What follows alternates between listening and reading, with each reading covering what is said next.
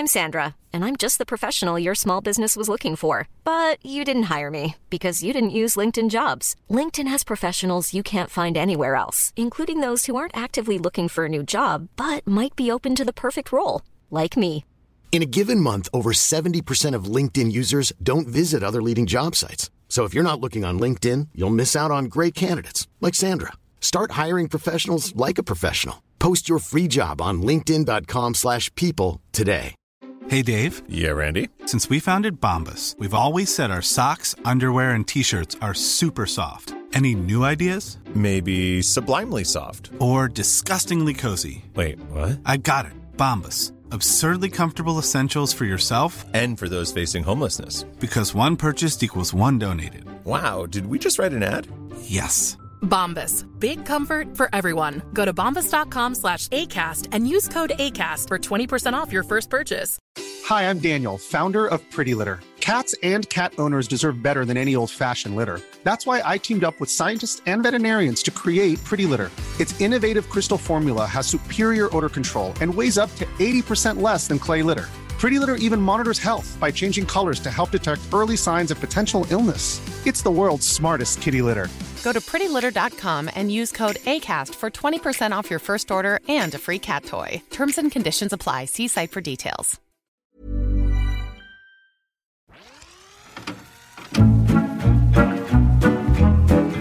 באות בזמן, הפרלמנט.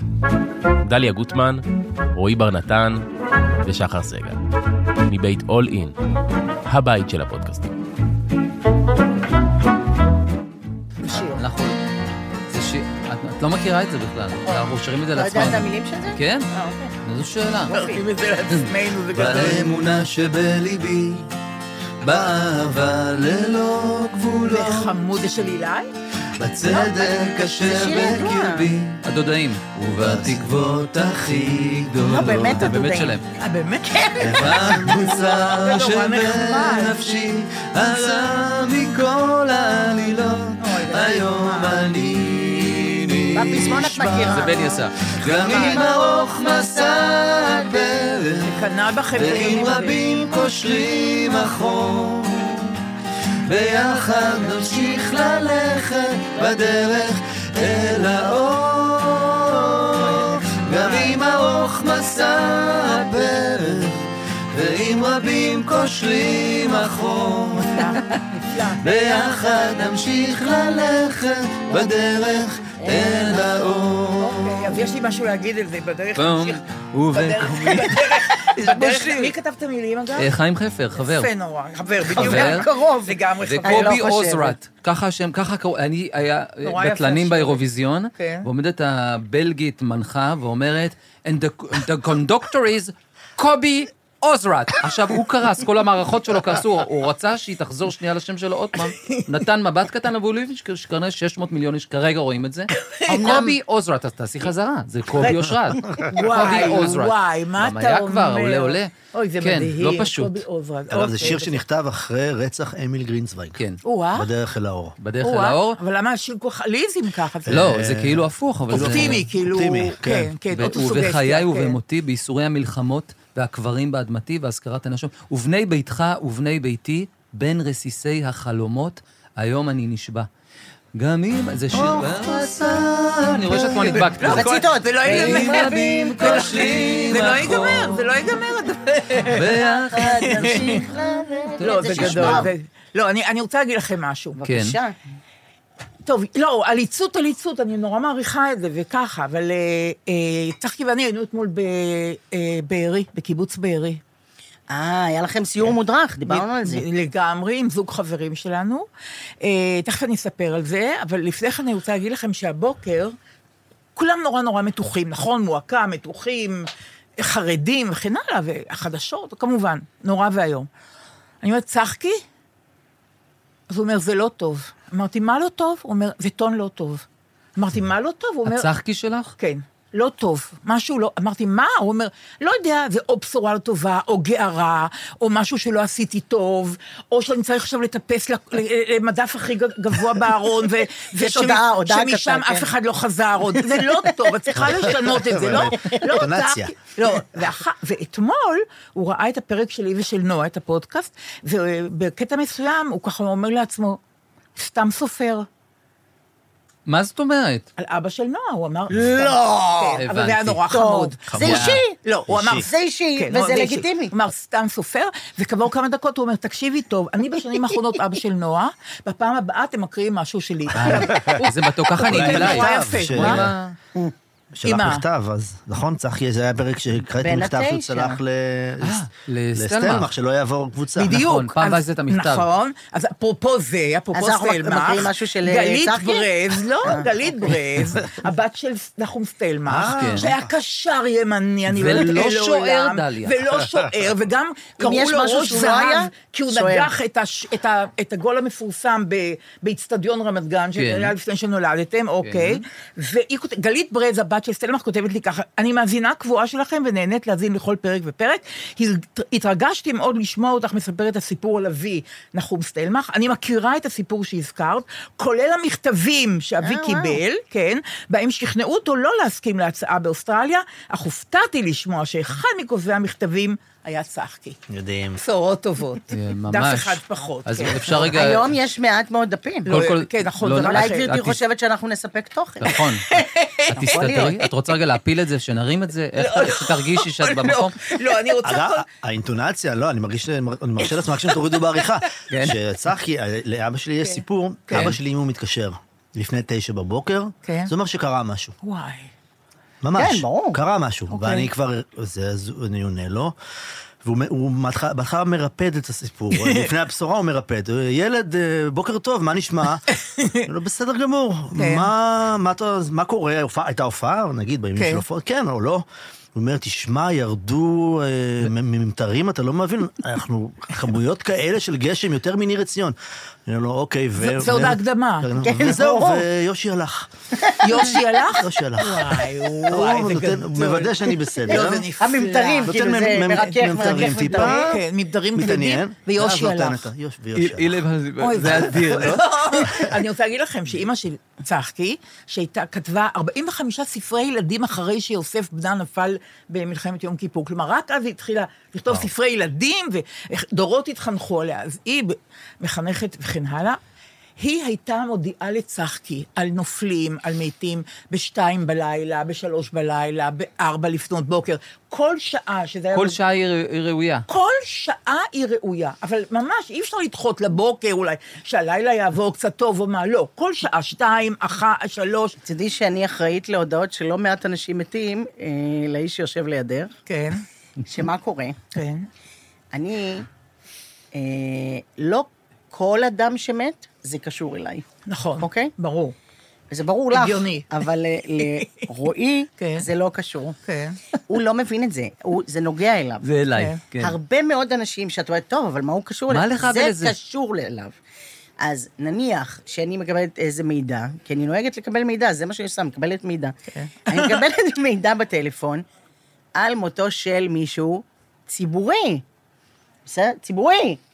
לא משפחה שלו, זה מישהו ציבורי. ברור. שאני יודעת שהוא לא חברו הטוב, כי אני יודעת מחבר, נכון? מחבריו הטובים. לגמרי. ואני אומרת, אתם יודעים מי זה, אוי, זה מת עכשיו. וזהו, הסתיים הקשר עם הבן אדם, הבן אדם גמור ערוץ. לא, תקשיב, אנחנו יושבים על סט, אנחנו בסט של אולפן טלוויזיה, מצלמים תוכנית נורא מורכבת, לפני 15 שנה, והיא הכותבת הראשית, היא העורכת, היא יושבת על הסט, עכשיו אנחנו צריכים סוג של ריכוז, כי הכל בעל פה ומיליוני מילים באינפורמציה שיש לי בראש. היא יושבת, היא מקבלת משהו לטלפון, אומרת, אוי ואוי, והמפיקה יודעת מה קרה, והיא אומרת לה, שחר לא. אני אומר, מה קרה? אוי ואוי, לא, לא, לא, כלום, מה קרה? אז היא לא יכולה לא לפלוט את זה, והיא אומרת, שוש אתר היא מתה. עכשיו, אני הייתי מיודדת איתה. היא חברה שלה, אני לא, היא ישבה... ולכן היה לי את האוי ואוי מתחילה, כי בהחלט זה היה צער בעיניי. אבל מה זה עניין שלך שאתה לא יכול עכשיו לעבוד? עם שושת הרי נפטרה. כי היא הייתה שבוע קודם, גם מרואיינת באותה תוכנית שלנו שעשינו, שולץ ב-BS, אז אני לקחתי את זה ללב. או שאנחנו באמצע כתיבה של תוכנית. וארי קיינשטיין, באמצע כתיבה תוכנית, מתחילות לקבל ידיעות שקרה משהו לארי קיינשטיין. עכשיו, זה באמת, במובן האישי, זה בשבילי קטסטרופה. לא, זה לא אישי. זה לא אישי. אבל, אז אני לא בנוי לזה. אני יודעת. שאגדות... אז זה רק מה שרציתי להגיד. אז אתה לא רוצה שיגידו לך הכל, בקיצור. לא בשלב הזה. מה זאת אומרת? איך אפשר לדעת מתי הטיימינג הטוב? או מי האדם שזה סבבה, או לא, איך... אפשר לדעת. היינו בפריז, אילי ואני, ועוד חבר, ויומיים קודם, יגאל בשן נפטר. השבוע הזה הייתה כתבה בערוץ... לא יודע, אני חושב שבערוץ 10 של איילה חסון עם מיקה בשן, אני לא ישנתי כל הלילה, אבל כל הלילה לא נרדמתי בפריז, והיא אומרת לי, שחר, אחרי זה, מה זה קשור אליך?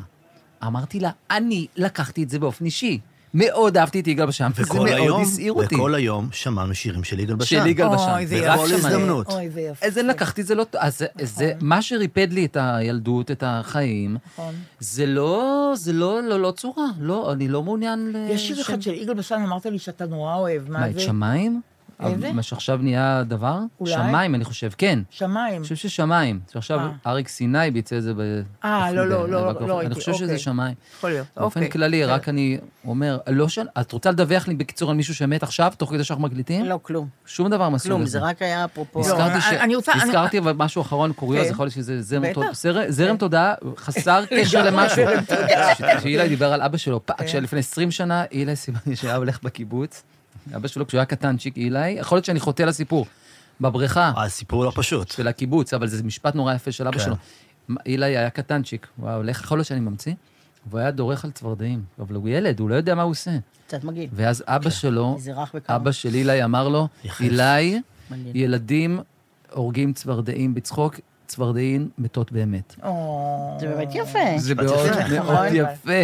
נכון. זה להבין משהו על ה... כאילו, אנחנו יודעים בוודאות שהמתו מזה? כן, כן, הייתי ילד ממש קטן, יחף. הם היו מתאספות מאחורי הפנס. זה אלה שהם קטנות ממש? כן, והייתי דורך עליהם.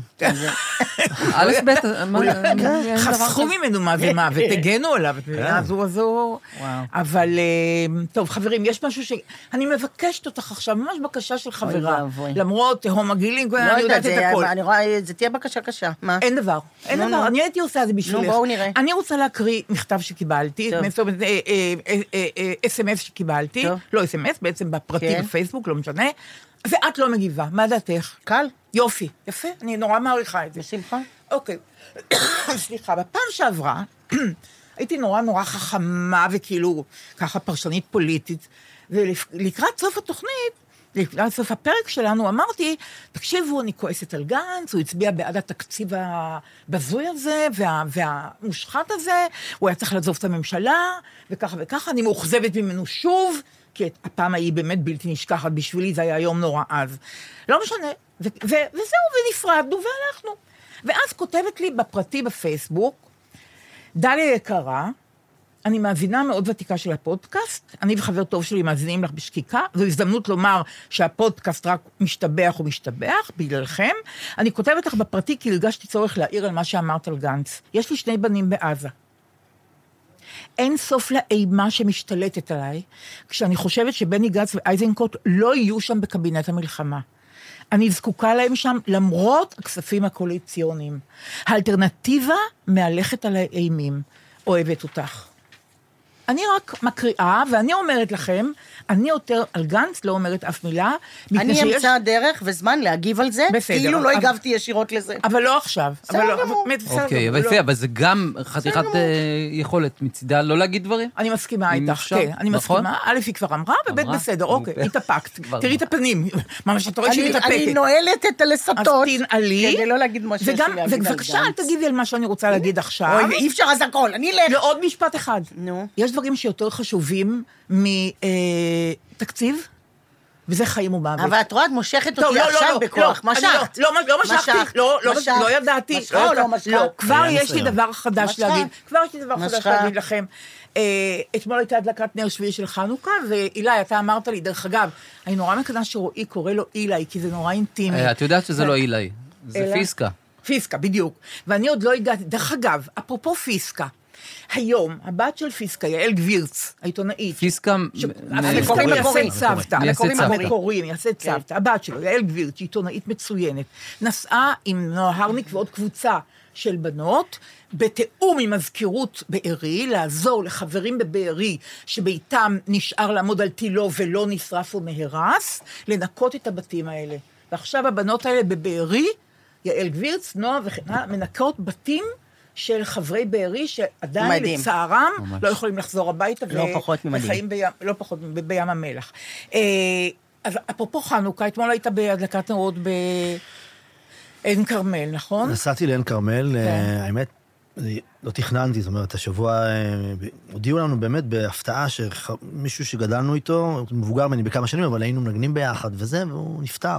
הכל זה עכשיו, ואני אקשור את זה, לנו השבוע הייתה הופעה, והוא נפטר ביום של ההופעה, אז לא יכולתי. זה הייתה לנו הופעה, פתאום בקרמיאל, ופתאום לחברה מסחרית. יפה מאוד. בשוך כל הזה, פתאום זה. מאוד צורה טובה. והיה לנו פתאום סאונד כמו שצריך, ומיקרופונים, ומוניטורים. תענוג. ואנחנו, תכף אני אגיד, רואי כמה מילים פריסקלה שלנו מול הקהל, וזה מה שלא, הקהל משתגע ממנו. מה אתה אומר? אפילו לחברה שמתעסקת בהלבשה, נגיד, נאמר זאת ככה. אולי הייתה תחתונה הלבשה. הייתה תחתונה, לאנג'רי וזה. כן.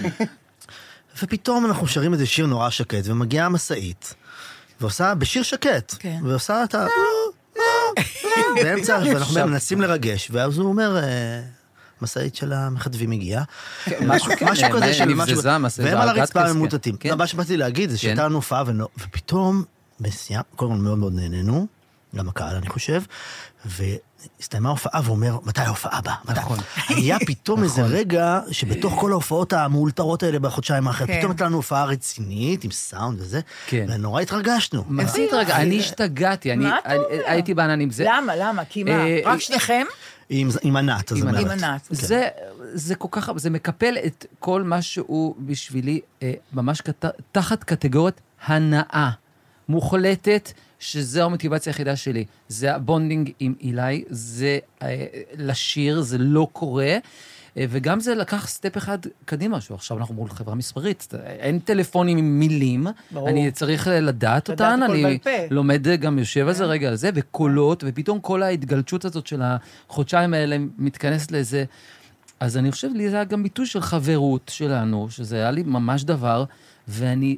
רגע, למה ביטוי של חברות? זה לא הבנתי. כי אנחנו מופיעים, ולשיר זאת חדווה, זאת שמחה. כן, כן. מה שאני עושה, זה הנאה גדולה, אבל זה פשוט אחרת. כן, נכון. ופה זה רק מבוסס הנאה, אני לא נלחץ מזה גם, כי אני אומר, אין לי אומרה, אנחנו פשוט עושים את זה, אבל כבר קרה משהו.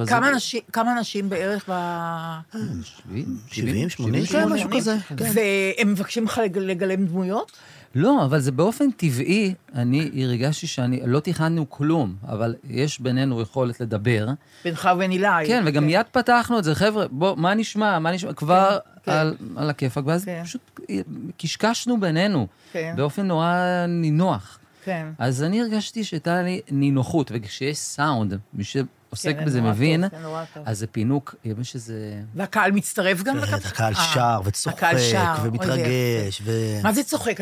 יש לכם גם דברי קישור? אז אנחנו מקשקשים, לא בנינו את זה. תדגימו לי קישור. זה בדיוק מה שאי אפשר להדגים. למה אי אפשר? קשקשים בינינו. כי אני מבקשת, אז אי אפשר. לא כי הם ספונטנים. או, הדבר הזה. זה לא פאנצ'ים שנכתבו. אתה לא יכול להיות ספונטני עכשיו. אילי מבין תמוד, הוא יודע דופק של קהל, לאן זה הולך, הוא יודע לאן העסק הולך, מדלגים על השם הזה גם מדלגים שם.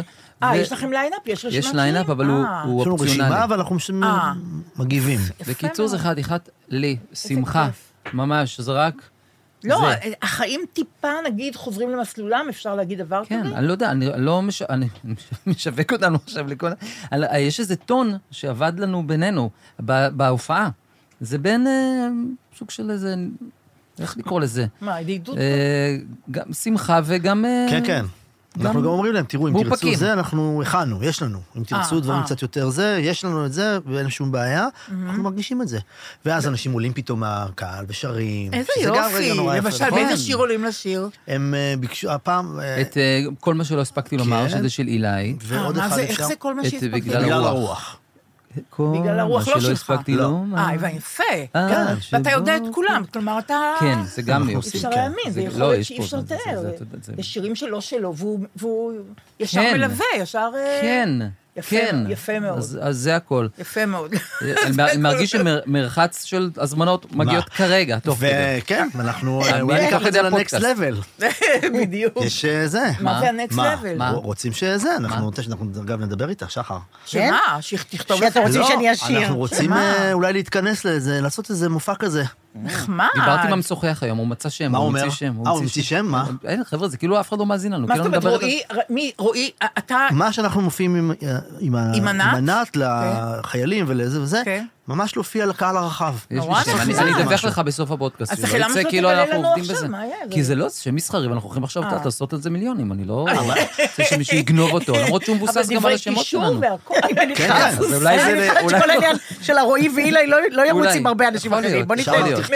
על הכל, זה גדול, מבוסס על השלום. גם עכשיו זה מחייב. כן, כן, תכתוב לנו, יש את הרפרטואר, יש לנו. יופי, שחר, גם את תתשרי, זאת אומרת, כול חיים. מה זה? לא יודע איפה להניח את הכל. ואני אמשיך בחיי הצנועים, בנאות הפקה, בדיוק. עובדת בפרך, ואתם... כן, וגם בפגישות שלנו תמשיכי לשלם. חשוב לי להגיד אתה יודע שיש דבר כזה? זה סוד, זה סוד. פתאום זה סוד? בעיניי זה נורא אינטימי. אני מכרתי את ההופעה כרגע, זה סוד? לא, מכרת ההופעה, אבל לא למכור אותי. זה סוד? אבל אותי אתם צריכים להתייעץ איתי. זה אותנו מוכר. לא נכון. איך לא? יכולה לספר. הנה, אז נכון שאני יכולה? כי זה עלינו. איזה עדיבות החשבונית, עדיבות, את יכולה לספר? אני איננה פה פתאום. אוקיי, ספרי. פשוט היא לא נתנת לנו לשלם. מהפקה אבל 15 שנה. והיא לא, אין, לא יודעת איך, לא יקרה, ויש אזהרות קודם, שלא יהיה מחטף חלילה של דבר. כי אתם קטנים. אנחנו קטנים, ואז היא מתעקשת שנזמין דברים, ואז היא משלמת. אבל בעדיקות שאין שנייה לה. אין מצב שיש נוסחה אחרת שעובדת בדברים האלה. אני חושבת שיש הרבה, וכמה מחברייך מתנהגים גם אחרת. זה לא מעניין אותי בכלל. אבל האמת, יש לי הרגשה שיש פה איזה מין עליצות יתר כזאת. כאילו הכל מאחורינו. אתמול טסתי עם בוז'י. מה את אומרת? לאן? מאילת בחזרה. מה עשית באילת? הייתי בצילומים באילת. כן. ועלינו לטיסה. והודיעו שיהיו הרבה כיסא אוויר. כן. בדרך. כבר אנחנו מודיעים וזה.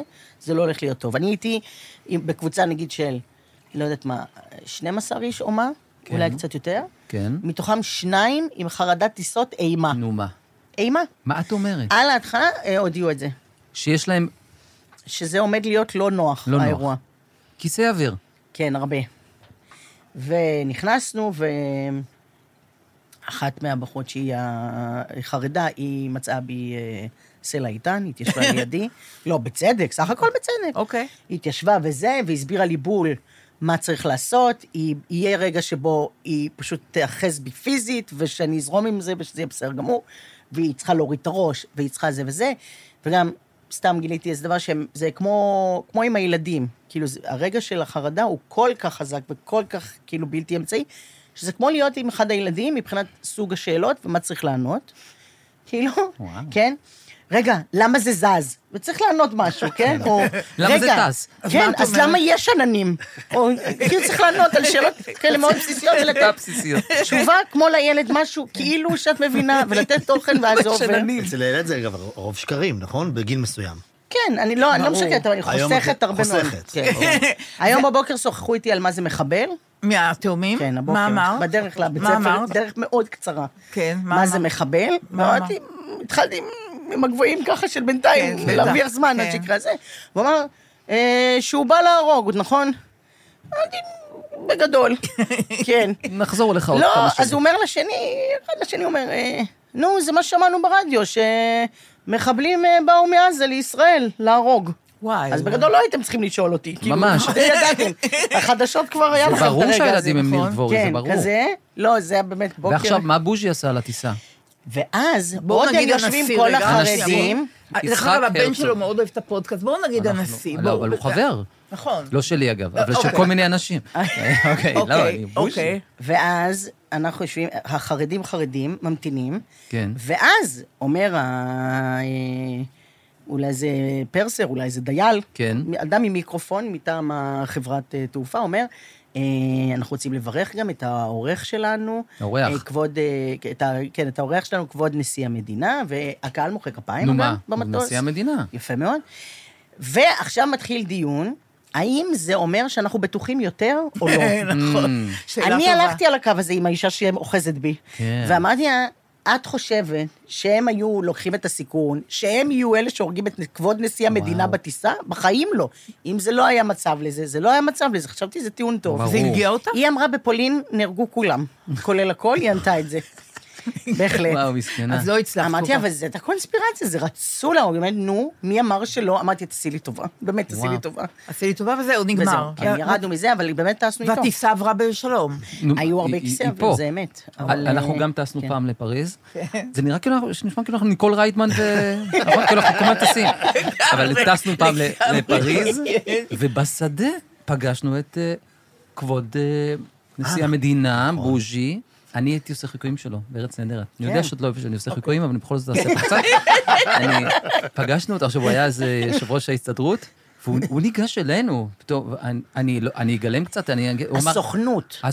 נכון. לא ההסתדרות, הסוכנות היהודית. הסוכנות. נכון, הוא היה יושב ראש הסוכנות. אז אמרנו, שלום, שלום, שלום. זה בערך חיקוי שלו.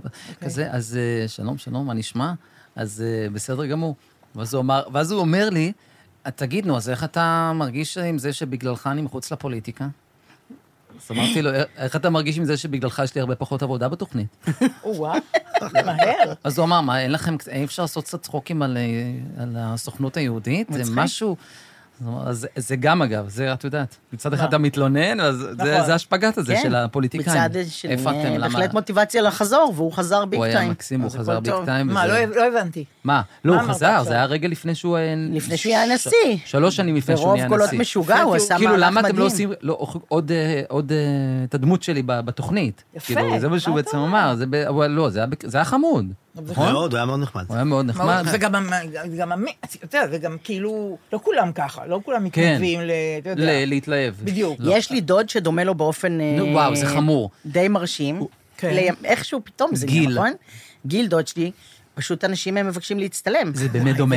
עכשיו אני אראה לכם, כי מה שקרה לי, זה שהטלפון, כאילו הגוגל, שיש הרי תמונות, הוא עשה לי את המהלך הזה, שהוא מראה 2, והוא שואל אותי אם זה אותו אדם. ואחד זה בוז'י, כלומר, הנשיא בשבילך, והשני זה דוד שלי גיל. ואני שלחתי לו את זה, וזה נהיה כאילו התמונת וואטסאפ שלו, רק אני אשעשע אתכם לרגע, הציבור, הוא לא יכול לראות. שזה אודיו, זה לא... אבל אתם פה, מה אני יכולה לעשות? 20 דקות כבר חוזרים לדבר עם הציבור גם. אז רק אנחנו. בסדר? תראי. תראה. תראי לי. הגוגל שואל אותי אם זה אותו אדם. טוב, זה נורא משנה. נכון מצחיק? כן. זהו, אז אם מחפשים כפיל, אם הבן מאזין ומחפשים כפיל... בשמחה. יש לנו מה לתת. תשמעו, אני רוצה להגיד לכם משהו בנוסח שאימא שלי בטח הייתה אומרת. אתם משווים בו וצוחקים, נכון, ונהנים, וככה, בוז'י, וכל מיני דברים, ופולקלור. אנחנו בבית בוכים אבל. א', אני מקווה שזה ככה. אין בעיה. צחי ואני חברנו אתמול לשני חברים שלנו, עופר וענת תבורי, חברי קיבוץ בארי, הצטרפנו אליהם, כלומר נסענו, כל אחד בא מכיוון שלו עד בית קמה, ומבית קמה נסענו אחריהם לקיבוץ, כי רק איתם אפשר יהיה להיכנס. כן, זה שטח צבאי סגור. כן. טוב, אין ברירה, אלא להגיד יום מטלטל מאין כמוהו, אני לא זוכר, לא, עכשיו תראו. אומץ לב בעיניי. לא, תראו, מצד אחד חשבתי, אני רואה המון חדשות, צורכת אקטואליה וכן הלאה וכן הלאה, ורואה הכל, רואה את הכתבות ובתים שרופים, אני רואה הכל. ראיתי את הכתבה החשובה מאוד של לי נעים באולפן שישי האחרון, על הדס. הדס שנשארה אחרונה בחיים. בבית ה... נכון, כאילו בחדר האוכל שלא היה חדר האוכל. כתבה שהייתה כמו סרט הקומנטרי, אגב, מזמן לא ראיתי איכות כזאת של כתבה ואינפורמציה כזאת ותחקיר, ואז חשבתי, אני חייבת, אני רוצה לראות את הקיבוץ הזה במו עיניי, ואין, גמרנו, עברו 2.5 חודשים, תראה, אתם נכנסים לקיבוץ, אני יודעת שבדפוס עובדים, ובחדר אוכל עובדים, ובפלחה עובדים, אבל בקיבוץ ריק, אין כלום. יש פתאום, זה משלחת של אברכים, עם בגדים כאלה כהים, ואני תוהה, שואלים מי הם, אז זה הנהלת זק"א, אחר כך עוד איזה קבוצה אחת, אולי מישהו אמר לי, אולי תורמים, אני לא יודעת, אבל הקיבוץ ריק, שומם, זה נראה כמו תפאורה, של סרט מאוד מאוד מושקע, הוליוודי, עם תקציב ענק, סרט על חורבן, והתפאורה היא מדויקת, הכל מדויק, זאת אומרת, חלק מהבתים שרופים לגמרי, חלק רק מפויחים, חלק ככה, חלק, הכל, 13 קיבוץ הרוס לגמרי, וזה שלא היו אנשים, זה היה, אני לא יודע, משהו אפוקליפטי היה בתמונה הזאת, רק הבעיה היא שיש לזה קורבנות, אנשים היו קורבנות של הדבר הזה, כל הקיבוץ מוקף בגדר תיל מאוד מאוד גבוהה, כמובן שלא היה לזה שום, לא הייתה לזה שום השפעה ב-7 באוקטובר, אתה, רוב הזמן רעדנו, אבל פיזית ממש, לא האמנו למה שאנחנו רואים, לא האמנו שמה שראינו בכל מיני כתבות, אנחנו רואים את זה עכשיו כאילו באופן ממשי, ושוב אנחנו רואים את הבית הזה, שכל המשפחה נרצחה, אבא, אמא, משפחת אבני, ורק 2 ילדים, נשארו, בני 9 ובני תומר וניר, בני 12, 8 ו-12. כן, 8 ו-12, כי ההורים נשכבו להם, הם היו 4 ילדים, אז הורים עם האבא ו2 ילדים נרצחו, ו2 ילדים רצו מהר, סיפרתי לכם את זה פעם לממד הכי קרוב, ששם הייתה עדי, שכבר ידעה שחגי בעלה היה כיתת קודנות ונרצח, ועכשיו עדי פותחת את החלון ל2 הילדים האלה.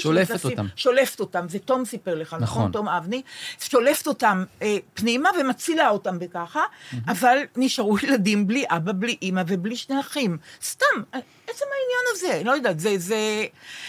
אנחנו רואים את המקום, את הבית של פסי, את המקום שאמרו שזה חדר האוכל, זה לא היה חדר האוכל, הייתה טעות, ששם היו 14 בני ערובה ו40 מחבלים, והדס היחידה שניצלה, כשעדי בעלה שוכב, ואפילו מדמם עדיין, לא יודעת, לא... אתמול ראיתי אייטם כזה בתוכנית של רביב דרוקר, דרך אגב, אני רוצה להגיד לכם משהו שלא שייך לעניין הזה עכשיו. אני רואה ב7 את רביב דרוקר בערוץ 13. ואני יודעת, דיברתי אתמול עם רועי על זה, ואני יודעת שאני מקבלת האינפורמציה העיתונאית, הכי מהימנה לרגע זה, הכי מהימנה, הכי שקולה, הכי לפעמים לעומתית, אבל לא מסתירים ממני כלום, מעלים את כל הנושאים האלה, שחלקם אני לא רואה בחדשות, אין לזה הד במהדורות החדשות, אז אם אני... כל יום ב7 אני רואה, ואם אני באה הביתה מאוחר, אני הולכת אחורנית לרביב, ורואה אזור מלחמה בשעה 7 עד 8, אני מרגישה מעודכנת, אני מרגישה אדם שמתייחסים אליו ברצינות, צרכן של חדשות, שרוצה לדעת הכל, בלי להסתיר חילוקי דעות. ושם דיברה, תכף אני אזכר בשמה, שניצלה, רגע, תכף אני אראה, שברחה שאחד המחבלים הוציא אותה מהבית של פסי, וגרם לזה שרק הדס נשארה, והדס היא היחידה מכולם ש... עכשיו, למה הזכרתי את רביב? כי אתמול היה דיון שם, שצריך בשבילו הרבה כוחות נפש, הרי הצבא התחיל לעזור בשעה הזאת, והפגיזו את הבית של פסי, כאילו שזה היה מבצר ביזנטי. זה, אתם לא יודעים, לא נשאר כלום מהבית הזה. ועולות שאלות, ואי אפשר לא לברר את השאלות האלה, גם אם... שום זדון לא היה פה, אי אפשר לא לברר את זה. אז אתמול אצל דרוקר דיברו על הדבר הזה שזה, ואני אומרת לכם, ראיתי את התפאורה הזאת במו עיניי, זה פשוט... אוקיי, הקרן אור היחידה שהייתה, שהלכנו לדפוס, הדפוס של בארי זה אחד בתי הדפוס הכי טובים בארץ, הלכנו לבית הדפוס, לא, זה עובד בטירוף עכשיו, לא? בטירוף, חוץ שכמה יריות על אחת הזכוכיות, שהם ישמרו את זה לעולם בזכוכית, לא קרה כלום. את בית הדפוס אפשר היה להצית בשנייה, מפני שזה ניירות וצבע וכל מיני דברים. זה בדקה לא היה. בית הדפוס הזה הוא 95% מהכלכלה של בארי. אמר לנו עופר נמרודי שהערך אותנו, אם הדפוס חלילה היה נהרס, זה היה עניין של כמה דקות שהיא תתלקח אש, זה היה קובר את קיבוץ בארי. 95% מהכלכלה. אם... זה שהדפוס נשאר, זה אומר שאפשר יהיה להקים את זה עוד פעם? שאפשר יהיה לשקם את הקיבוץ. ופגשתי שם בחורה, אנבל אלון, שעובדת בדפוס, אכלנו צהריים בחדר אוכל, זה תמיד נחמד נורא, בשבילי, אני לא יודעת, אני אוהבת קיבוצים. חדר האוכל לא נפגע. לא נפגע. חדר האוכל לא נפגע בכלל. כן, ראיתי את התמונה ביום שזה... נכון, לא נפגע, והאנשים שעובדים עכשיו בקיבוץ, שיוצאים ב6:00 מים המלח מהמלון, וחוזרים ב7:00, שעה וארבעים, אז האנשים האלה אוכלים בחדר האוכל, ואכלנו איתם, וככה הרגשתי טיפה כמו בטיול שנתי, ושם ניגשה אליי אנבל אלון שעובדת בדפוס, ואמרה לי, דליה, את זוכרת שמוטי גרשם עשה פעם סרט על דפוס בארי? כשמלאו לקיבוץ 60 שנה, זה היה ב-2005.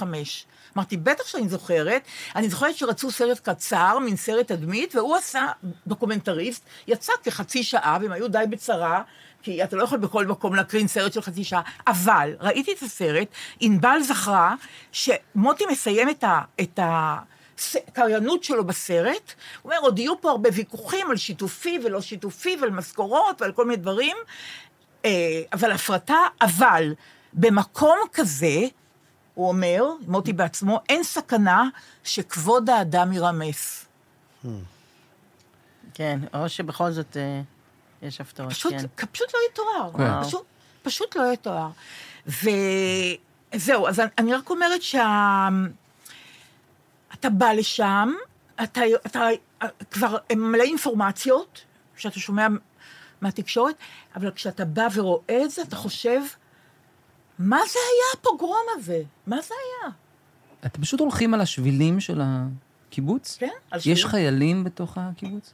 לא, יש רק חיילים בשער, שומעים בומים כל הזמן, זה לא רע בפיל, אבל זה אנחנו אותם, אז ככה הסבירו לנו, אז זה שום דבר. והוא נטוש באופן מוחלט. נטוש, כן? היינו בבית, אתה רואה ספר של עמי אליבליך, צריך חיבוק, הכל יהיה... בתוך הדשא עם חפצים אישיים. ברמות של פחם, כן. תראו, האנשים האלה, רק את זה אני אוסיף עכשיו, האנשים האלה, מ-6:30 היו עם הבגדים שאתה קם, ואתה חושב, אולי אני אלך לרכוב עכשיו, אולי אני אעשה משהו, אתה בבגדים האלה, כן? הם היו בממד מ-6:30 עד 8:00, אז באו חיילים לחלץ אותם, מביאים אותם לשער של הקיבוץ, בשער של הקיבוץ יש כמה מאות אנשים, אין מישהו מהמדינה שמארגן, ערב כבר מוצאי שבת, אין אף אחד מהמדינה שאומר, אתם תלכו, אין אתם שום דבר, אז אחד החברים לוקח פיקוד ואומר, האוטובוס הזה, אתה תיקח אותם עכשיו לנתיבות, את אלה ואת אלה, מעלה קבוצה, בטח של קשישים או של ילדים קטנים, אני לא יודעת. ואחר כך עוד מסעית ועוד מסעית, וכולם נוסעים לנתיבות. ועד אחת בלילה, כל ההמון אנשים האלה, חברי בארי שניצלו, ועדיין יש מחבלים בקיבוץ, כל האנשים האלה מובאים לנתיבות. אין להם גבול להשבחים שמשבחים את אנשי נתיבות. ב-00:00, ב01:00, ב02:00, אוכל חם, למתנס, בגדים, סמיכות, מה שרוצים, וקבלת פנים, ובאים אנשים המומים, שאין להם לא רק תעודות, אין להם ארנק, אין להם תרופות שהם צריכים לקחת אולי עוד שעתיים, אין להם כלום, רק הבגדים לגופם. ואז המדינה התחילה לטפל בזה, אבל מה שאני רוצה להגיד, שהפוגרום הזה, שהתחיל כל כך מוקדם בבוקר, ולא, אף אחד לא נחלץ, לא נחלצו גם בחילוץ שלהם, במוצאי שבת. הם לעצמם, הם צריכים לדאוג מה לעשות, לאן ללכת, איך מתפנים. זה לקח הרבה זמן. זה לא לקח באותו יום, זה אחר כך כבר לא זוכרים כנראה, אבל זה היה איזה שבועיים שבהם זה רק היה יוזמות אזרחיות. גיא פרק, שהוא היה בשעת 13, עכשיו דיבר בכאן, אצל עומרי סנאי ורוני קובן, הוא דיבר על שני הילדים האלה, על ניר ותומר, בני 8 ו-12, שהוא פגש אותם, שאל אותם, מה שמכם, מה קורה, והוא עשה את כל הפעולות. מה, אחרי זה? ביום ראשון או ביום ראשון. דאגו להם לפינוי, וארז, תדעה, אח של אליאנה, גם איתו בצוות, זה חבר'ה של מילואימניקים, יוצאי יחידות משייטת 13 ו-69 ועוד, וממש מעין יחידה כזאת שכפופה לפיקוד דרום, וממש הלכו לשם, וגיא, חבר שלנו באמת, אבל יש סיפורים... תראו, הבניין של הדפוס, בזה אני אסיים, הבניין של הדפוס, בניין מאוד מאוד יפה, אז תהייתי מי בנה אותו. יורם מרזיב, בן בארי, אדריכל, שבנה המון בניינים בעוטף, בניינים פרטיים ובנייני ציבור, הוא בנה את ה... הוא לקח את האקדח שלו, יצא מרחק עצום בקיבוץ לבית של הבת שלו ובנותיה, להגן, ונרצח. וואו. יורם מרזיב הוא אדריכל של ה... בניין היפה הזה. אז ככה, אז מצד אחד חזרנו אופטימיים, כי אנחנו חושבים שהם באמת יצליחו להשתקם, אבל הם מספרים לנו דברים כל כך קשים על תקופת ביניים הזאת, ועל השבת ההיא עצמה, ועל אתה קם ואתה לא יודע, אתה גיבור של סרט, אתה סרט דוקומנטרי, אתה איך זה קרה, מה, איך הגענו לזה, איך חשבון נפש, לא חשבון, אתה לא יודע, אתה בתוך חלום רע מאוד, שאתה לא יודע איך זה, אתה לא יודע איך זה יסתיים בדיוק. כנראה שיסתיים בסדר, כי סלחו לי על הקלישאה, אבל החיים נורא חזקים. מישהו ציטט אתמול, זה משהו נורא יפה, לא צריך את הקרדיט. אנחנו יודעים, ככל שעובר הזמן, אנחנו יודעים פחות ופחות על יותר ויותר. זה בגדול, זה מה שזה. פחות ופחות, במקום יותר ויותר, אז פחות ופחות. כן, כן. זה חתיכת דבר, שככל שעובר הזמן, זה פשוט תופסים את הפרספקטיבה על הדבר. על כל פעמים זה היה, אני אתקן משהו שאמרתי הפעם שעברה, יש להם כ-500 חברים, יש כ-1,000 תושבים, יש 500 חברים בבארי, אז ככה, 90 נרצחו, או 91 נרצחו, תחשבו איזה אחוז זה. כן, זה 1-4, כל פעם 1-4 מ-400. אוקיי, ונרצחו, ויש עוד 7... Life is full of awesome what-ifs, and some not so much, like unexpected medical costs. That's why UnitedHealthcare provides Health Protector Guard fixed indemnity insurance plans to supplement your primary plan and help manage out-of-pocket costs. Learn more at uh1.com. Hiring for your small business? If you're not looking for professionals on LinkedIn, you're looking in the wrong place. That's like looking for your car keys in a fish tank. LinkedIn helps you hire professionals you can't find anywhere else, even those who aren't actively searching for a new job but might be open to the perfect role. In a given month, over 70% of LinkedIn users don't even visit other leading job sites. So start looking in the right place. With LinkedIn, you can hire professionals like a professional. Post your free job on linkedin.com/people today. שבועים, כי חזרו כמה? חזרו 20, אני חושב. חזרו 20, כן. אז לא יודעת, היום הלכתי ברחוב, שזה בסדר גמור, הכל נורמלי, אנשים חוצים בזה, ואני חושבת, יש לנו חטופים, ויש לנו מפונים 10,000, ויש לנו...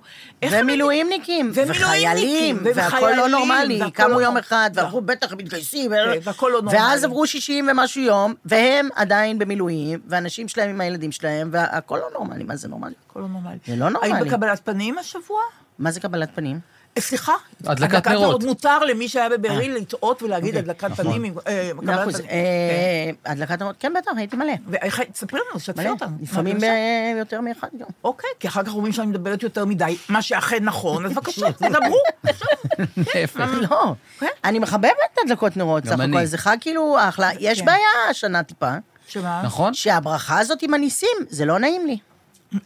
מה, לניסים ולנפלאות? לא חשבתי על זה. שעשית לאבותינו, בימים, בזמן הזה, או בזמן אחר, או שגם לא היה נס בכלל, עכשיו, וזה רחוק שנות אור, וזה לא נעים לי להגיד את זה, את המילים האלה, כל יום, ואני אומרת את זה יותר מפעם אחת ביום, כי כך עושים, וכי יש לי ילדים, ואני מלמדת אותם לברך דברים, אבל זה לא סבבה. כאילו... והדלקת נרות משפחתית היא עוברת בשלום? מאיזה בחינה? מכל מיני בחינות. אש? מבחינת אש? מבחינת... האם הם מציתים משהו, הילדים? לא, לא. הם סך הכל ממש בסדר עם זה. מבחינת אש פנימית אולי, לא אש... לא, למה אנחנו אוהבים? יש לכם את הנוהג... מי לא אוהב להיפגש? סליחה שאני שואל, יש לכם את הנוהג הזה שאני לא מבין אותו עד הסוף? אצלנו יש... 4 חנוכיות. כן. אני רוצה להגיד משהו. אני לא מבין את המנהג הזה. אתה יודע שלמדתי... כל ילד תהיה חנוכיה משלו. א', זה כיף מאוד להדליק, קודם כל. ב', אני למדתי את זה השבוע, שיש הבדל כאילו בין,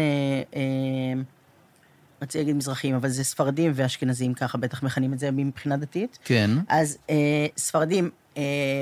בעל הבית יכול כאילו לצאת ידי חובה בשם כל האירוע, כן. בשם כולם, מספיק שהוא ידליק ונחכת בזה, ואצל אשכנזים כל אחד צריך להדליק את הנרות. וכאמור אצלנו זה אולטרה אשכנזים. אתם מאוד אשכנזים, אז צריכים דחוף, כל אחד דחוף, אחד משמעית לעולם, כל אחד להדליק רק אחד, אבל זה כיף. לא יודע, ההורים שלי קנו לילדים שלי חנוכיות, כן.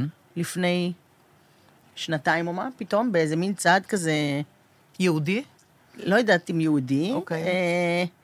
רציתי להגיד מבוגר יותר, אבל סבבה. אולי יהודי מבוגר? חשבתי זהות יהודית אולי?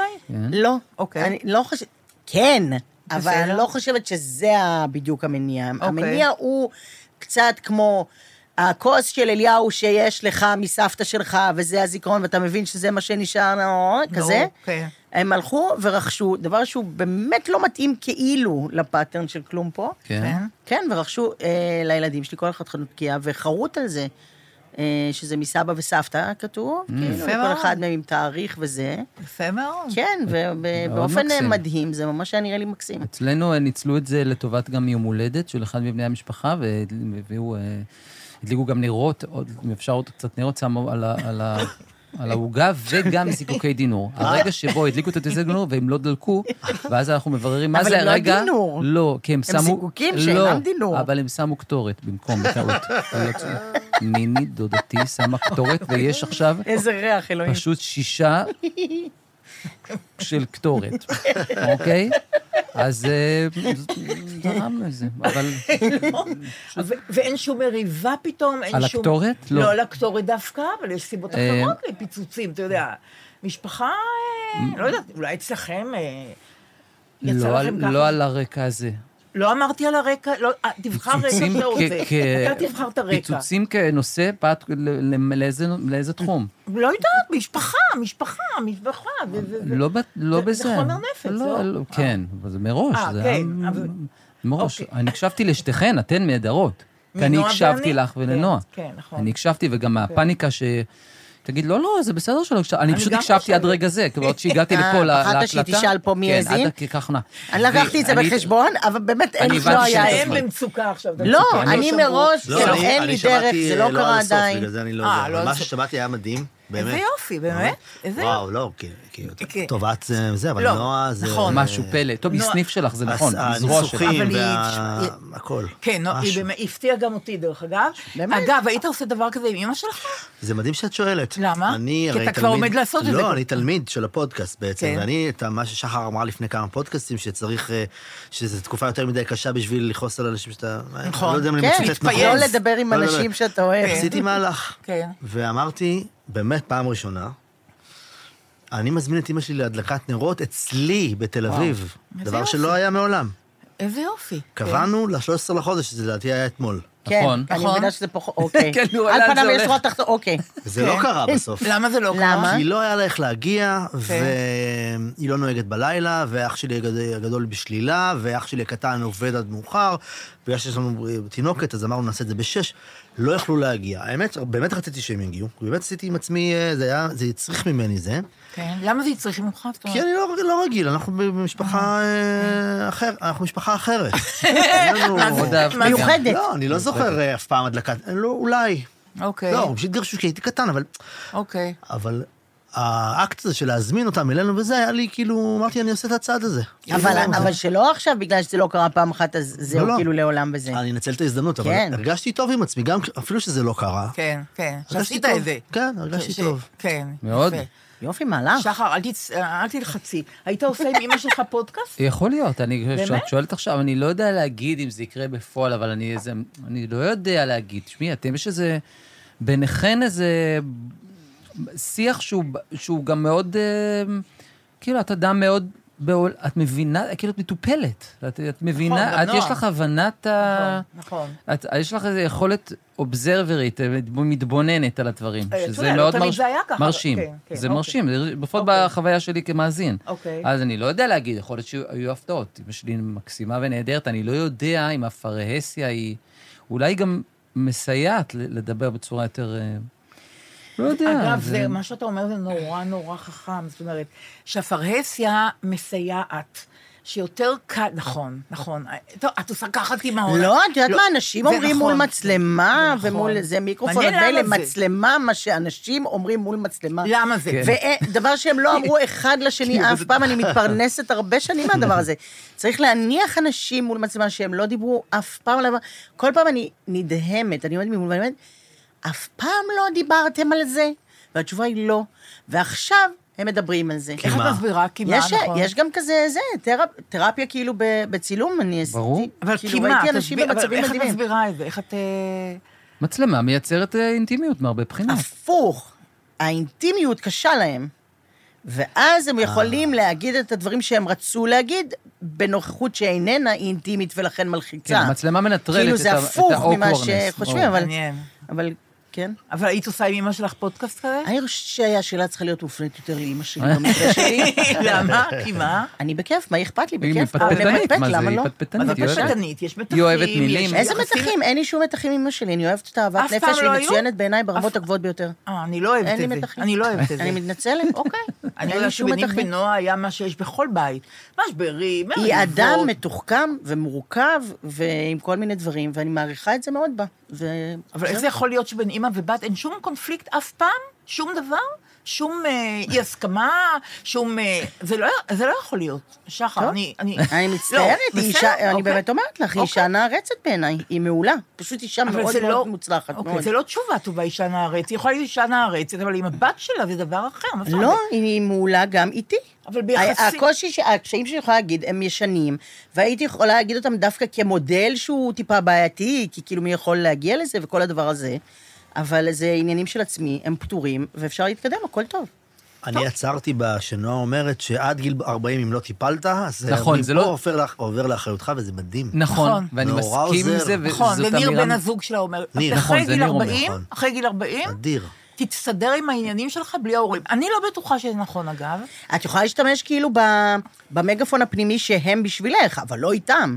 כאילו, תניחי לאנשים, כמה אנשים צריכו להגיד מה הם לא בסדר, או להגיד סליחה, או להגיד זה אשמתי, תתקדמו. שחר, יש החמצה כשאתה לא אומר דברים, וכבר אי אפשר להגיד אותה, יש הרגשה של החמצה. שזה אי אפשר, אין דבר שיכול לרפא את ההחמצה הזאת. אז למה לא להגיד הכל? להגיד את זה באופן בוגר יותר, לא באופן ילדותי. סתם כי יש שם עוד אדם.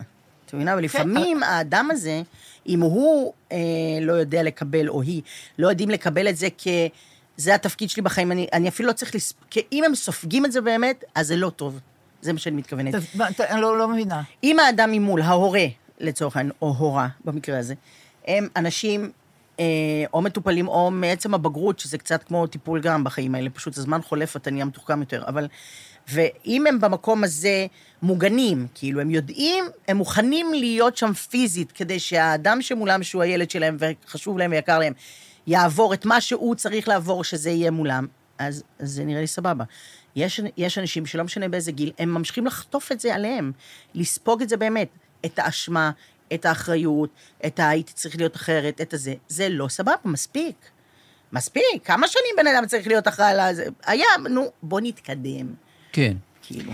טוב, הדבר היחידי זה לטפל בזה באופן מקצועי, שאתם יודעים שאני נורא מאמינה בזה. אני מתפרנסת מזה? לא, בסדר, נכון. בעד מאוד טיפול, שכולם ילכו לטיפול כל הזמן. כי אורניום הוא מטפל, נכון? השאלה אם את מטופלת, לא אם אורניום מטפל. אני כבר טופלתי, עשור טופלתי, מציתי את זה, אני לא יכולה לשמוע את עצמי על עצמי יותר מילה, די. ופה באה לפה, אוכלת טרס עוד פעם על עצמי, מספיק עם זה. אז אני חייבת להגיד משהו שכבר סיפרתי בבאות בזמן, שהייתי בטיפול כ10 שנים, ולפני שנפרדנו, אני במטפלת, אמרתי, תשמעי, לא טיפלנו בדבר שלי הוא נורא נורא חשוב וקריטי, וזה האכילה האובססיבית שלי, האכילה הרגשית שלי, כי אני רוצה להיות טוויגי, ואני לעולם לא אהיה, ולמה אני אוכלת? אז היא אמרת, תקשיבי דליה, תעשי מה שאני עושה. לפני האוכל תשתי 2 כוסות מים. אומרת לי פסיכולוגית, ששילמתי לה המון כסף, ושתטפל בי, ובסוף יצאה איזה תרופה, איזה טיפול, שבשבילו לא צריכים לשלם כסף, תעשי כמוני, לפני הארוחה תשתי 2 כוסות מים, תראי שאת אוכלי פחות. יופי שפתאום, פעם הייתי באיזה יום צילום של קשת, וישבנו כולם ביחד, וישבתי עם רותם אבואב, ואז היא רואה את גלית גוטמן מרחוק, היא אומרת לי, הנה אני רואה אותה, תראה, כשגלית גוטמן רעבה, היא מסמסת. היא מרגישה את ההצעה, היא אומרת אני אכתוב למישהו משהו, אוקיי, וזה עובר לה. אוי, לא חשבתי על זה. אפשר לבדוק את זה. אני אעשה את זה. מה נשמע, זהו, כבר לא רעיבה. איזה יופי. לא, אפשר להתקדם בחיים. זה מדהים. אני רוצה להגיד לכם משהו אפרופו אוכל. כן. זה הדבר האחרון, הוא לא מתחדך, אבל יש פה טיפה דכדוך, אבל הוא גם טוב. רונית אורבינו פטר כתבה לי בפרטי בפייסבוק, שהיא רוצה לספר לי על ורד וספי צברי, מיסוד המעלה. ורד היא יתומת צהל, אחות שכולה, ולפני שבועיים בנה נפל. כן, בנה שנקרא על שם אחיה. בנה ארנון משה אברהם, נפל בקרב. עד שהוא נפל בקרב, ומאחרי 7, האישה הזאת ורד וספי סברי, מבשלת להמוני חיילים, הם גרים ביסוד המעלה, נשים מהמקום עוזרות לה, גם בתרומות לקנות מוצרים, אבל גם וכל זה נולד, כי הבת של רונית טורבידו פטר, הבן שלה אמר לה, אמא, אם את רוצה לבשל לי, אנחנו על הגבול עכשיו, בשמחה, אבל את צריכה לבשל לעוד 100, כי אני לא יכול לאכול לבד, אוכל של אמא ש... אז... הם מבשלים למאות חיילים על הגבול, ומביאים סירים ענקיים, סליחה, עם חמין, וכל זה שזאת אישה, של אימא שלה גם אלמנה, אישה שהיא יתומת צה"ל, וגם אחות שכולה. מאוד מופתעת שאת אומרת חמין. למה? צ'ונט? כן. צ'ונט, כן, אני יודעת. אצלנו אמרו גם וגם, אני לא יודעת. כן? לגמרי. בקיצור, הדבר הזה הוא חגיגה של ממש, הבישול הזה ביסוד המעלה, והיא נוסעת, ורד זאת, נוסעת יחד עם אמא שלה, שרה לבספי, אלמנת צה"ל ואם שכולה, בת 84, לחלק את הסירים לחיילים במקומות שהם נמצאים בהם. סתם, אני אומרת לכם, זה... כאילו דברים קטן, נכון, זה לא סתם. יש לי עוד אחד קטן כזה, לא כזה, אחר, אבל קטן ששמתי לב. כל עניין הרי הג'נדר, הוא נהיה דבר מאוד גדול עכשיו, כן? תסבירי לי. כל הדבר הזה של נשים בצבא, שכאילו בלבלו את המוח הזה שאין לתאר, כמה צריכות להילחם כבר 200 שנה, שמישהו ייתן לנו את הזכות למות עם כולם, שזה הכל לא משנה, יש לי דעה גם על זה, אבל שורה תחתונה רצינו, ורצינו כג'נדר אני אומרת, וכאילו המלחמה הזאת באה להראות שיצאתם מדעתכם, כאילו אומץ לב, יכולות, כאילו בכל מכשיר, בכל תפקיד, בכל מה שתרצו. ואז עכשיו יש את הפרסומות שמתאימות את עצמן למצב, אז אני לא יודעת אם ראיתם את בנק פועלים, ראיתם? לא. לא. אוקיי, בנקים, אם יש דבר שהוא פנייה בזכר, בנק. תאמינו לי, טובה בדברים האלה, כבר, זה מאוד מפריע לי תמיד. אוקיי. אני סניף של מרב מיכאלי בתחום, רק אומרת. אוקיי. לכבוד הוא לי. נכון. ואני אומרת שהפרסומות בכלל, אבל פרסומות לבנקים זה מאוד תמיד בזכר. ועכשיו יש פרסומת חדשה, בנק פועלים, שגם מראים אנשים מילואים ניקים בשטח, ומילואים ניקיות, רואים נשים, 2 מתוך איזה 4, כלומר זה לא רק האישה האחת ששמנו כי צריך, אלא יותר מזה, וגם מקרנות היא חיילות, חיילים, זה וזה, אוקיי? שזה מאוד מרשים וטוב ונעים לי, וייצוג זה דבר מאוד דרמטי בחיים בעיניי, שם. ואני על זה. כן. רוצה לומר כן. לבנק הפועלים. כן. שזה שמשרד פרסום מבין את זה, שזה מה שצריך לעשות היום, ולפנות ככה, זה דבר שמשמח אותי, וזה אחלה וטוב. מה הבעיה? שאני גם, יש לי חשבון בבנק פועלים. וגם הטלפון של בנק פועלים מדבר רק בזכר, וגם הכספומט מדבר רק בזכר. מה, תוציא, תביא... ואם יש דבר שיכול להטריף אותי, זה המתן או הקש בכספומט או בטלפון. למה זה מטריף אותי? 2 סיבות. 1, כי אני עובדת בשביל הכסף הזה. ואתם, אני שמה אצלכם את הכסף הזה, ואתם הולכים עליו המון כסף. ואני בת, וגם ככה קשה לי להרוויח כסף, ככה בגלל שהעולם הזה דפוק, ואתם תתייחסו אליי בנקבה, 1. 2, אתם הרי מכירים אותי ברמה שאני אינני מכירה את עצמי, נכון? יש את הפרופיל שלי ברמות, של כולנו, מגוחכות ממש אצל האנשים האלה.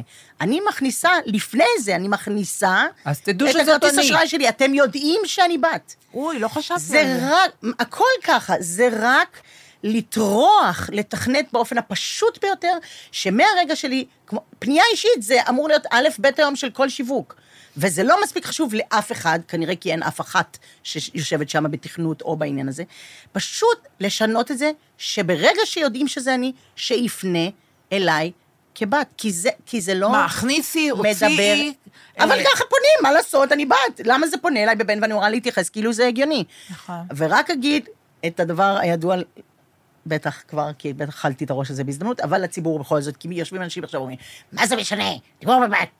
רק אגיד את הדבר הבא. מבחנים זה נתון ידוע, מבחנים, עשו את המחקר הזה. נותנים מבחן בלשון זכר לבחורות, לילדות, הן מקבלות פחות מאשר עם אותו מבחן זהה היה כתוב בנקבה. וואי, וואי. כי פנייה אישית היא דבר, לא פונים אלייך, אז את לא באה. ברור. זה מה שיש להגיד, סליחה. ילד בן 7 או 8 כתב מכתב לגלי צהל או לגלגלץ, שהוא מבקש אם אפשר לשנות את הג'ינגל, והם שינו. אני שמעתי את זה פעם ראשונה, תדע לך, שמעתי את הלפתי באוטו. הבית של החיילות, גלי צהל. יש את זה המון עכשיו בגלי צהל. אז זה שרוגים? זו פנייה של ילד. אבל לא ביחד אפילו, זה מדהים. פנייה של ילד שביקש לשנות את זה, והם מיד נענו לזה. זה מדהים. אז לפעמים זה חיילות ושביל זה חיילים? כן, שזה חצי חצי. אז אפרופו חיילות ובנות ובנים, אני רוצה להגיד לכם, היום אני מקבלת בוואטסאפ צילום של חזית של בית, קעקוע על רגל. על רגל של בחורה, כן? אני מבררת, עומר בר, שהיא לוחמת בתותחנים, והיא עושה קעקועים. היא המקעקעת. היא המקעקעת. כן. היא גויסה בשבת, ב7 באוקטובר, לתותחנים. נותנים לה יום או יומיים בשבוע לצאת החוצה, לסטודיו שלה. אני רוצה להגיד שהסטודיו שלה הוא ברחוב החלוצים 5 בשוק לוינסקי בתל אביב. היא קיבלה בקשה מבחורה מקיבוץ בעוטף, שאמרה לה, הנה תמונה של הבית שלי, אני כבר 8 שבועות מחוץ לבית, בבקשה, תעשי לי קעקוע של חזית הבית על הרגל שלי. והיא עשתה לה את הקעקוע הזה, עומר בר, ועכשיו היא חוזרת לתותחנים, עומר, למילואים, ועשתה בחורה מאושרת, יש לה את הקעקוע הזה של חזית הבית שלה, ואולי זה ישכח את הגעגועים האיומים שלה. אפרופו געגועים, מישהי מהקשיבות הכי מתמידות שלנו, אמרה, תבקשי מאילי שישאירו את בכתב לאחי. אז אני חייבת לממש את הבקשה הזאת, אילי צ'וק. בטח, מה? המקסימום זה אילי צ'וק, אני לא יכולה להגיד אילי. אילי צ'וק, ברור. לא הגעתי לה. פיסקה את לא יכולה, אילי את יכולה. מה אני לא יכולה? אילה את יכולה. פיסקה לא, אבל אילה... לא, ברור, פיסקה זה כאילו... אז אילה את יכולה, היא לא יכולה, אילה... אתמול חבר שלנו, שסיפר לי על איזה מישהו שקוראים לו חיבה קיט-קיט. הוא איש, אגב, כשנסיים את זה, אני אגיד לכם, מדובר, איש... רם מעלה, רם דרג. אוקיי. זה נשמע לי שזה על זה העניין, כן. וזה נורא ריגש אותי, הקיט-קיט, אמרתי זה, והלכתי עם זה כל היום, ואז בערב הייתה לי איזושהי תובנה, וכתבתי לו, אתה יודע מה, אני מבין, ונורא התרגשתי, אמרתי, אני רוצה להסביר לך למה נורא התרגשתי מה... סתם סיפרת לי וקראת לו בשם, שאל אותי למה, ואמרתי לו שאני כילד, זה קצת עצוב, לא היה לי אף פעם שם חיבה. אף אדם? אף אחד לא קורא אילי צ'וק? לא היה לי, אולי סבתא וזה, אבל לא, המשפחה כן, אבל נגיד בחברים, לא היה לי איזה שם חיבה כזה, איזה קיט-קיט כזה, איזה, אני יודע. כן, משהו כאילו חמוך. לא, ממש לא. אז אין מקום ל... אני לא יודעת, אבל... יאיה, כמו שיש יאיה. נגיד. אבל כמו שחברה טובה שלי, סמדה, אומרת, אם אתה אומר את זה, אז כדאי לדבר על זה אולי, כי עובדה שלך איזה הפריע ולי לא. כן, כן. זה נורא מעניין. וניתחתי את זה עם עצמי, והבנתי למה זה כאילו נורא רציתי באיזשהו מקום עם עצמי, שיהיה לי איזה שם חיבה. אישי. איזה חמוד. כן. כן. איזה חמז. אבל בתוך המשפחה, רויצ'יק, סבתא שלי, או אמא שלי וזה, אבל בחבר'ה... לא? לא, שם משפחה. שם משפחה. שם משפחה, כאילו זה, אבל לא יותר מזה. אז הוא ענה על זה? הוא ענה על זה? לא, הוא אמר, תכתוב על זה שיר. בטח, נורא. לא, זה באמת דבר, אבל זה דבר. אני רוצה להגיד לכם משהו, לספר לכם משהו אינטימי על אילי. אתם יודעים שאני מקבלת מחמאות עליכם, אני מעבירה לכם את זה נורא בשמחה. אני מקבלת המון כאלה, ויש כאלה מסוימות שבאמת יוצאות דופן, ואז אתם מעבירה לכם את זה. לא תמיד אתם מגיבים, אבל זה כבר חשבון נפה, נעשה את זה אחר כך, לא נערב את המאזינים לזה. יש לנו בכל זאת 50 דקות לצאת מהחניון. לגמרי. לא מוצאים את הדרך אף פעם, אבל גם. הזדמנות, נעשה פודקאסט מהאוטו, אוקיי? רק יש לזה את 50 דקות, יש פרק אחד.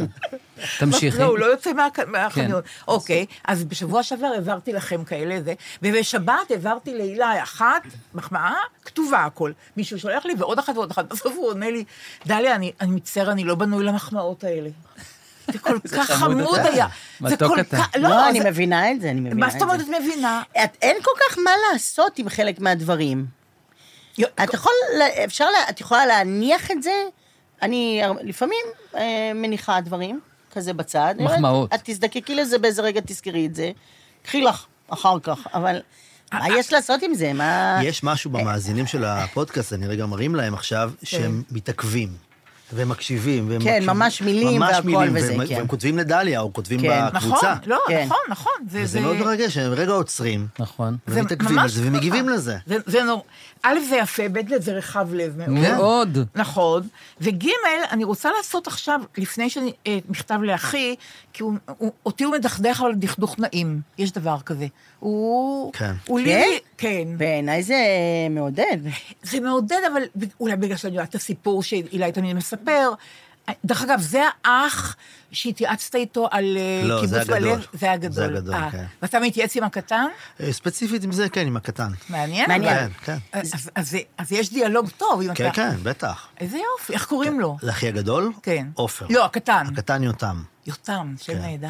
כן, הבוקר שלח לי שיר של חני לבנה. באמת? שיבת זה? שיבת מינים? לא, שיר שקוראים לו ערב. כן. זה באלבום ווקליזה, זה אלבום שהוא רק, אתם מכירים את האלבום הזה שלך? בלי ליווי, רק הקפלה. מה זה? נו, זה שיבת המינים. איזה שאלה. אתם מכירים את זה? ברור שמכירים. זה שיר קשה, אני תכף אזכר, אולי יבוא לי. אוקיי. לא רוצה לחרב אותו. אבל זה אומר שבסוף הדרך עוד תהיה מאושר, את רואה את הכאן ועכשיו שאינך מאושר? במקום לראות את זה שהוא בסוף יהיה מאושר? קודם כל, אתה עוד תהיה, כלומר, אתה עדיין לא. כן. אז כבר... אבל אתה תהיה. בסדר, את יודעת. בואו נראה שאני אהיה. בינתיים אני לא. לא, כל אחד שומע את זה אחרת. אני שומעת, בינתיים אתה לא, ואני רוצה לעזור לך, ותראה את התקווה, אבל... את יודעת, זה כמו אתמול בבארי, בינתיים הם לא. אולי יהיה בסדר, אבל... אז לכן השיר הזה מדחדך אותי, אבל... את יודעת שכש... בגלל ההפקה המאוד שמחה שלו, ואפרית, אילי, ככה נכון. הוא לפני 14 שנה, קיטקיט שלנו, קיטקיט שלנו, לפני 14 שנה, כשהוא הקליט את האלבום, אפשר לרוץ על זה. אפשר לרוץ, הוא הקליט את האלבום, איכשהו ביקש וזה, שאני אבוא לקשקש איתו, ועם קובי אפללו, ועשינו מעין כזה תיעוד של זה, לפני 14 שנה, ובמקרה הגעתי להקלטה של השיר הזה, אבל מה שרציתי להגיד זה שכששמעתי את השיר זה פעם ראשונה בהקלטה, ולא שיש פה פרופסורת על ונבואה, אמרתי, אתם מבינים שהשיר הזה הולך להתפוצץ, זה הולך להיות הדבר של האלבום, זה נורא היה פשוט. נכנס לעשות קולות, קודם כל, עושה קולות בשיר.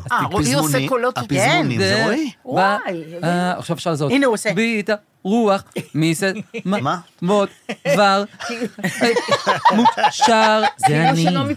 זה אני. רק עברות. שומעים בשיר, שומעים. יש תדעי לך, יוריק יודע, בעקום אני מקבל את המלוגים. לא, קולות במכתב לאחי, כן. נכנסנו ועשינו. טוב, בואו, חבר'ס, בואו נעשה את זה לבחורה שכל כך ביקשה אותי. אוקיי. הזכרתי אגב בשיר שלך, אני נכנסתם. לא, יש לי הרגשה שמכתב לאחי אני רוצה יותר. אוקיי, בסדר. יאללה, בואו... ביחד, כמו שאומר. כן, בדיוק, בדיוק. הביא את המילים. אל תפחד, תשאף לדעת, אל תדאג עוד תקיים. מי שבידו לגעת, יש שבליבו עוד לנחם. אל תפחד, ימים יבואו ועונות, שנה תחלוף. אתה תראה שעוד נגיע אל הסוף. אל תפחד ממציאות נושכת ואנשים קרים, כל אחד סוחב בבטן ומעט שעליהם רואים, כמה כוח יש ברגע והנצח אין לו סוף, בכל דמעה שעוד תרד יגיע צחוק. אוי, זה יפה כל כך. וזה הרגע, הנה באה השעה, מה תביא איתה הרוח? מה ימיס את הדממה, ויש סיבות לכל דבר, יש חלום שלא נגמר, בסוף הדרך עוד תהיה מאושר. וואי, מקבץ את הלב.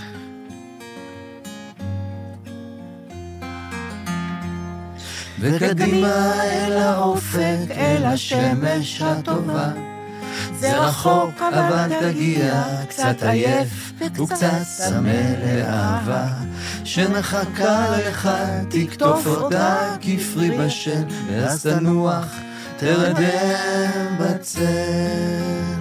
וזה הרגע, מבאשה, מה הביא את הרוח, מה ימיס את הדממה, ויש סיבות לכל דבר, יש חלום שלא נגמר, בסוף הדרך עוד תהיה מאושר.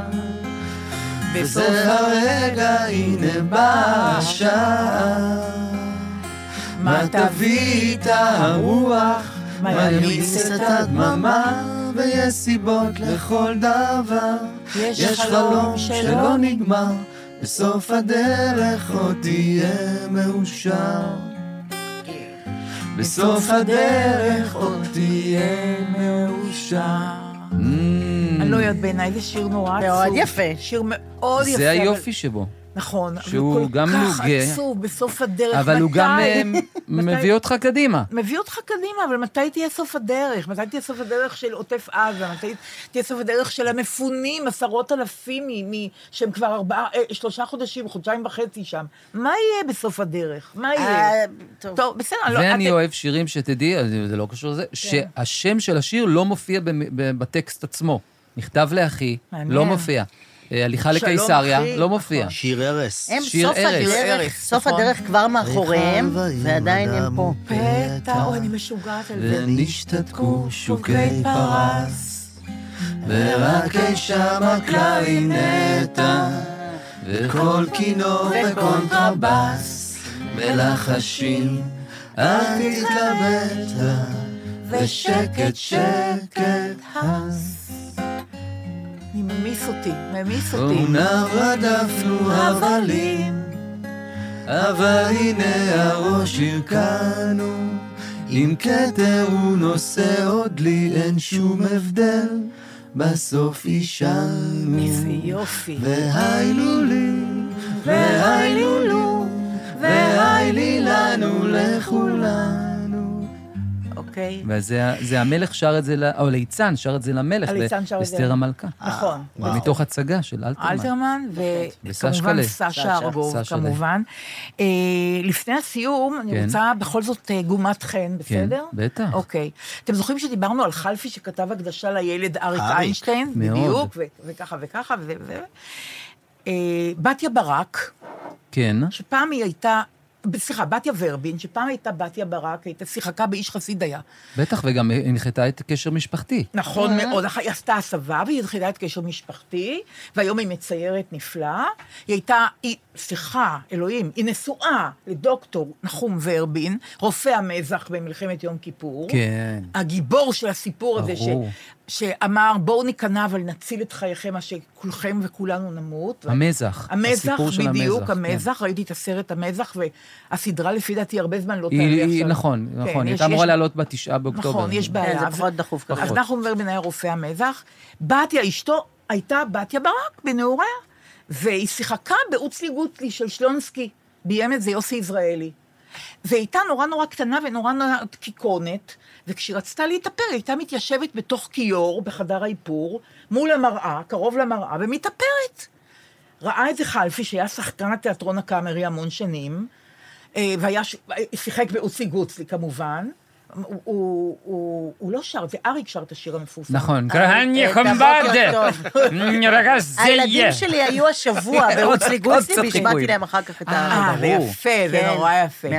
בקיצור, אז חלפי, שהיה שחקן בהצגה הזאת, אברהם חלפי המשורר, כתב יום אחד שיר לבתיה ברק, אישה בקיור.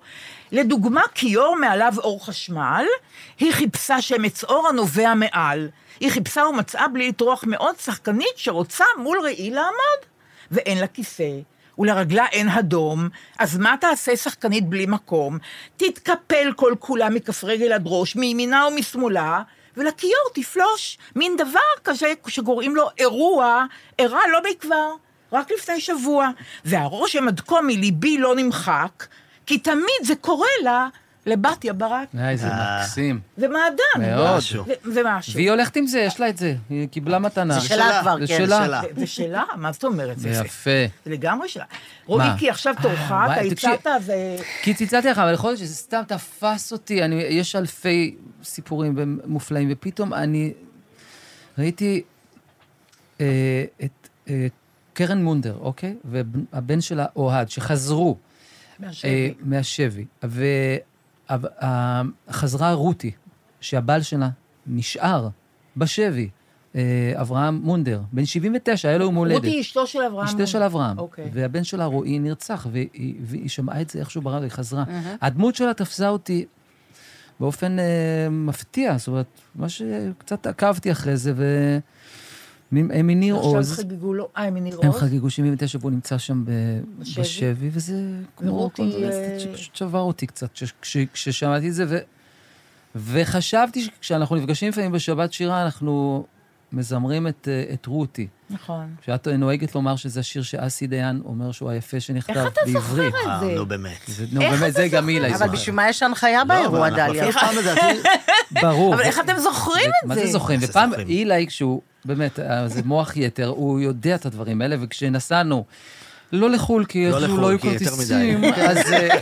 אבל עם אותו חבר. עם אותו חבר, עם ניב שלנו, והיינו בשדה בוקר שלושתנו, וישבנו בלילה עם גרביים וגטקס וטרמי, ואמרנו, בוא נשלח את רותי לחבר'ה משבת שירה. נכון. ושרנו את זה, ומשהו בחיים חפריות הזאת, זה כובש, אמרנו, בוא נשיר, בוא קצת נשיר. ממש כובש, והוא כתב את זה לפליאם, לפלוגות הים של הפלמח, אגב. משהו בשם הזה, גם רותי. רותי זה שם נהדר, אני מסכימה איתך לגמרי, וזהו, ולכבוד נשיר את זה כמו שהצעת. מאוד, נשמח, נזמזם אפילו. רותי, אשתו של אברהם מונדר. נכון, שחזרה. לי נערה ושמה רותי, המצפה באלה החופים. זה הרעיון נהדר.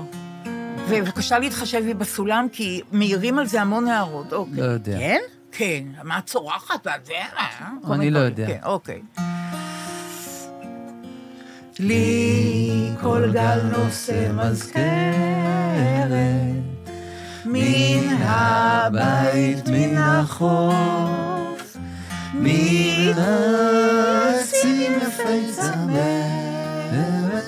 ומזרם, שלכת בת חלום מן העצים יפה צמרת וזהה שלכת בת חלום איזה יופי היא נשאי ספינה ושוטי מרבים הכיסופים לינה ישוש מהותי הצפה באלה החופים לינה ישוש מהותי הצפה באלה החופים הולכת לבוא מודולציה, את לא מאמינה לא, שום דבר טוב, תחוליה כשמיים מבט הכלב הבן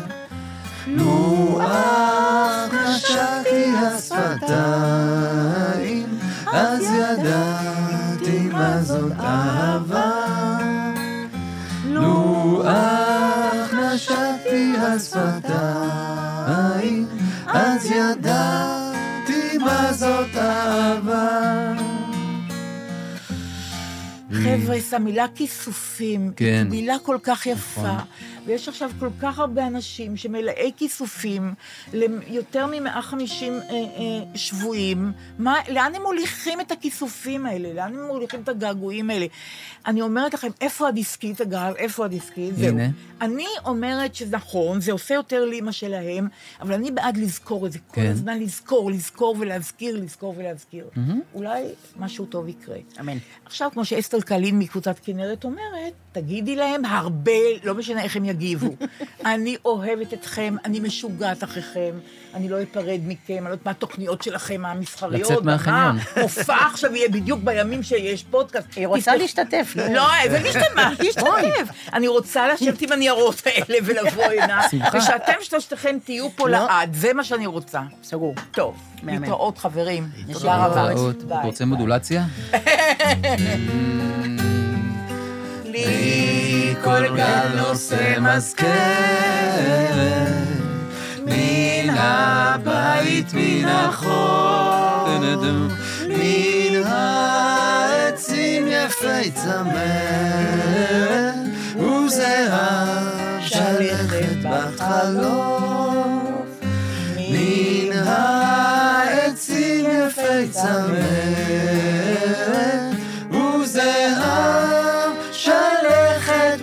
חלום. זה מוזיקאי. איזה מוזיקאי? אין, אין. אילי בוטנר, אין.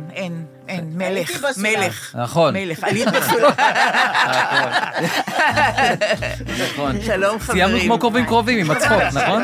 עכשיו אנחנו הולכים עם רועי לחנייה, ולא נמצא את היציאה. לא, עכשיו אור יהיה חושך, מה עשתה? אז מה?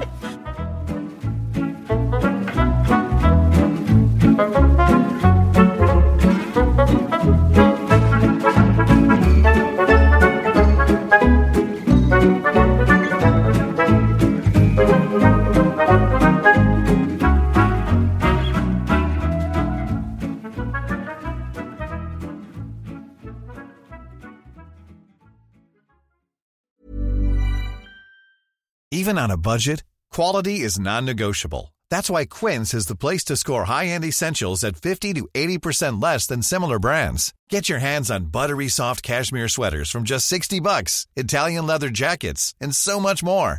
And the best part about Quince, they exclusively partner with factories committed to safe, ethical, and responsible manufacturing. Elevate your style without the elevated price tag with Quince. Go to quince.com/upgrade for free shipping and 365-day returns. Imagine the softest sheets you've ever felt. Now imagine them getting even softer over time. That's what you'll feel with Bowl and Branch's organic cotton sheets. In a recent customer survey, 96% replied that Bowl and Branch sheets get softer with every wash. Start getting your best night's sleep in these sheets that get softer and softer for years to come. Try their sheets with a 30-night guarantee. Plus, get 15% off your first order at bowlandbranch.com. Code BUTTERY. Exclusions apply. See site for details. Even when we're on a budget, we still deserve nice things. Quince is a place to scoop up stunning high-end goods for 50 to 80% less than similar brands. They have buttery soft cashmere sweaters starting at $50, luxurious Italian leather bags, and so much more. Plus, Quince only works with factories that use safe, ethical, and responsible manufacturing. Get the high-end goods you'll love without the high price tag with Quince. Go to quince.com/style for free shipping and 365-day returns.